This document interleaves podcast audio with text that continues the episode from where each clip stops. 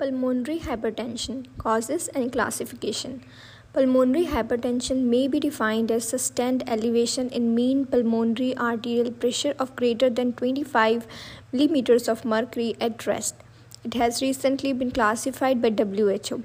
Group 1 Pulmonary arterial hypertension, idiopathic, familial, associated with conditions collagen vascular disease, congenital heart disease with systemic to pulmonary shunts, HIV, drugs and toxins, sickle cell disease, persistent pulmonary hypertension of the newborn.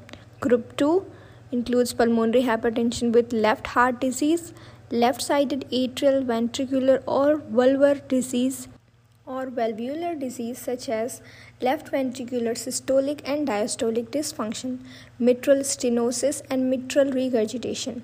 Group 3 includes pulmonary hypertension secondary to lung disease, hypoxia, COPD, interstitial lung disease, sleep apnea, and high altitude. Group 4 includes pulmonary hypertension due to thromboembolic disease. Group 5 includes miscellaneous conditions, example lymph lymphangiomatosis, secondary to carcinomatosis or sarcoidosis.